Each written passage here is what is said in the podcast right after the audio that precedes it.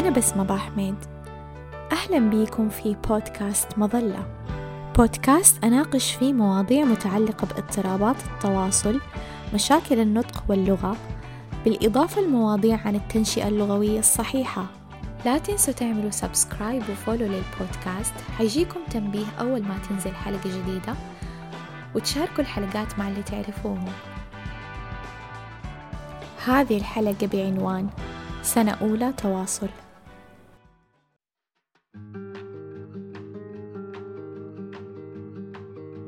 مبروك جاكم مولود جديد ولد أو بنت.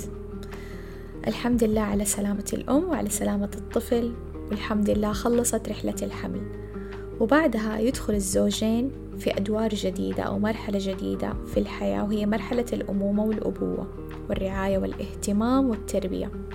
خاصة إذا كان هذا أول طفل وغالبا يحتاجوا فترة للتأقلم مع الأدوار الجديدة في الحياة.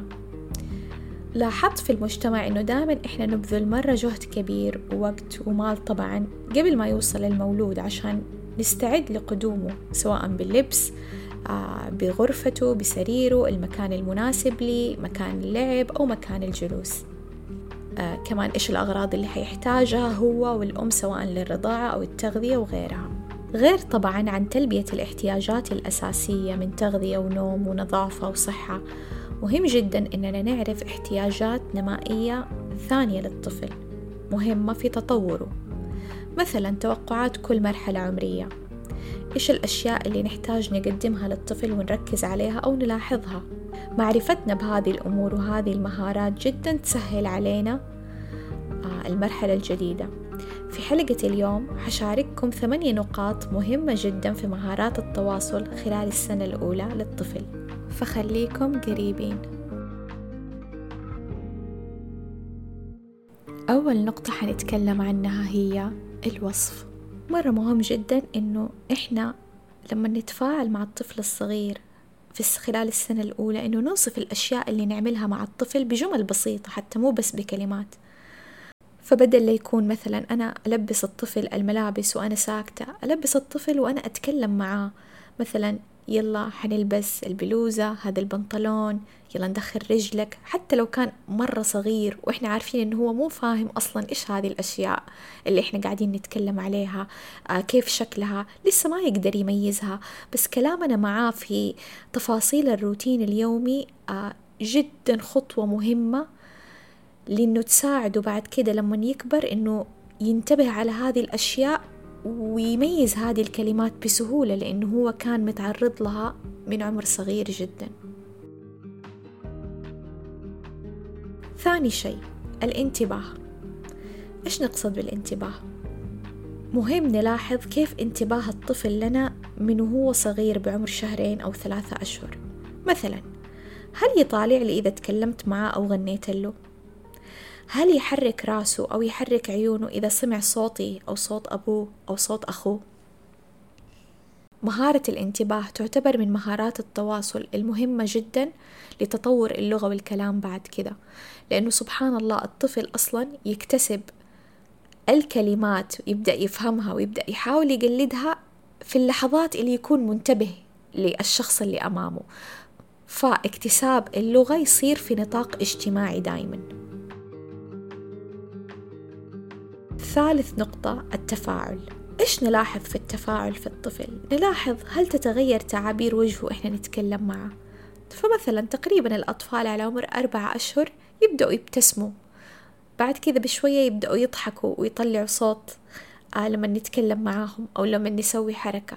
فتبدأ معالم أو تصرفات سلوكيات يبدأ يظهرها الطفل تبين لنا إنه هو بدأ يتفاعل اجتماعيا. كمان مثلا لما نوريه لعبة أو شيء هو يحبه آه مثلا الأطفال يحبوا الألوان اللي مرة يعني متباينة وهم صغار زي مثلا الأبيض الأسود الأحمر الأصفر تجذب انتباههم أكثر من الألوان الثانية.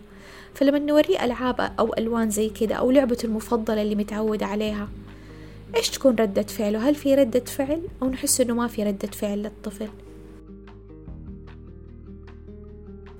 رابعا اللعب. عرض الأطفال للألعاب من السنة الأولى. مهم نعرف إنه كل عمر له ألعاب مناسبة له. حتى مهارة الطفل في اللعب تختلف من عمر للثاني. فالطفل اللي عمره أربعة أشهر يدوب يبدأ يطالع على اللعبة القريبة آه ممكن يحاول يمسكها بيده آه لكن الطفل اللي عمره ستة أشهر يمكن يمسكها ممكن يبدأ يخبطها آه ممكن يرميها بعشوائية. أهم شيء تعرفوه عن اللعب إنه هو مرة مهم لتطور كثير من المهارات منها المهارات الإدراكية المهارات الحركية الدقيقة من التحكم باليد والأصابع. وإذا تبغوا تستزيدوا أكثر عن مهارة اللعب ممكن ترجعوا آه، لحلقة آه، اللعب من البودكاست. خامس شيء اللهاية والكلام. أه كثير يجي تساؤلات عن اللهاية وهل هي تخلي الطفل ممكن ما يتكلم؟ فخلينا نجاوبه في حلقة اليوم. ما في ضرر من استخدام اللهاية لو كانت بطريقة صحيحة؟ فبتوازن لا إفراط ولا تفريط.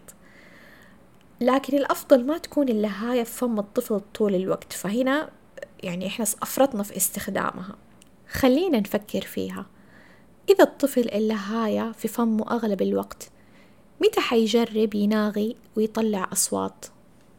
حتكون فرصته أقل. وإحنا نعرف إنه المناغاة وإعطاء الطفل فرصة إنه هو يجرب بالحنجرة ويطلع أصوات جدا مهمة. تبدأ دايما في الأول بطريقة عشوائية بعدين هو يصير يعرف يطلعها بطريقة يعني متعمدة أو منتظمة.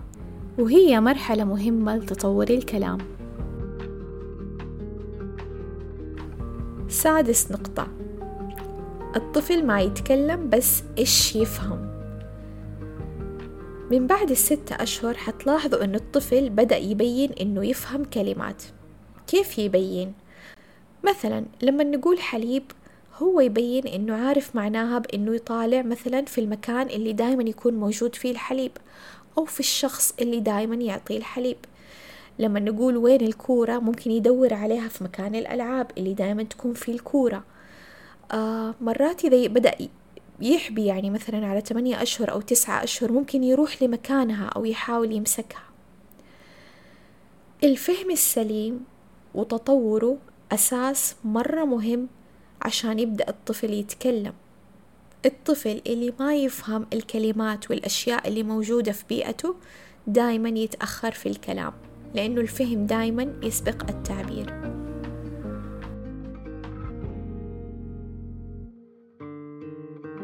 سابع نقطة استخدام الإشارات ولغة الجسد. نقصد بالإشارات زي الإشارة بالإصبع لما نأشر على الشيء اللي أتكلم عليه. أو نستخدم إشارات معبرة عشان نوصف شيء معين. فمثلا زي bye دائما إحنا معروف في ثقافتنا مثلا نحرك يدنا عشان لما نقول bye أو نحرك يدنا للدلالة على bye. فاستخدام الإشارات مع الكلام وأعيد وأكرر مع الكلام جدا جدا يساعد الطفل على الفهم. ليش؟ لأنه إحنا نستخدم فيه ذاكرة بصرية بالإضافة للذاكرة السمعية اللي هي الكلمات اللي إحنا نقولها. فدائما نعزز وندعم عملية التعلم عند الطفل. استخدام الإشارات ولغة الجسد لها فوائد جدا كثيرة. حتى في التعبير آه، في الشعور بالاستقلالية للطفل بالتقليل من الإحباط.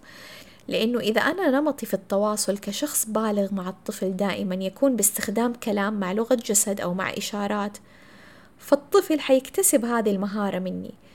فإذا لسه ما يقدر يتكلم فحيبدأ يستخدم إشارات للتعبير عن نفسه حيستخدم لغة الجسد فيقلل من الشعور طبعا بالإحباط ويدعم الشعور بالاستقلالية.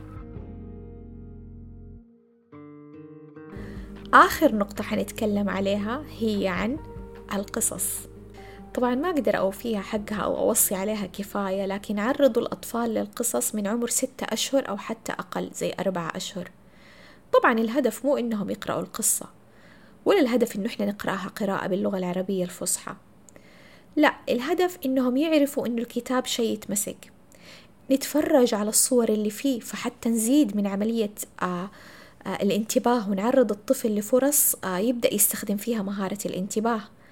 نسمعهم أصوات الأشياء اللي موجودة في القصص فمثلا أصوات الحيوانات زي صوت الطبلة مثلا دم دم آه، صوت السيارة مثلا بيب بيب.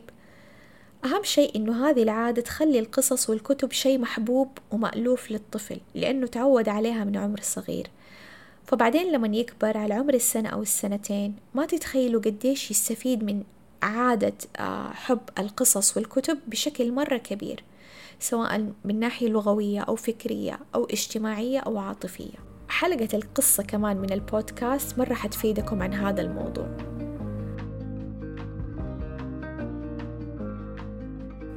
هذه المهارات أو النقاط الثمانية اللي إحنا ذكرناها آه، في السنة الأولى آه، من عمر الطفل مرة مهمة وتعتبر أساس لتطور الكلام واللغة. فلما يوصل عمر الطفل لسنة ويكون لسه ما تكلم كثير أهالي يستشيروا طيب ما تكلم طب يقول بس أصوات قليلة يقول بس كلمتين أو ثلاثة هل هذا الشيء عادي أو مو عادي؟ خصوصا مع زيادة الوعي بهذا الموضوع. حقيقة لو المهارات السابقة اللي ذكرتها في الحلقة كانت ممتازة عند الطفل من انتباه تفاعل تقليد آه، لعب آه، مناغاة وغيرها فنقدر نقول إنه المؤشرات جدا إيجابية في هذه الحالة.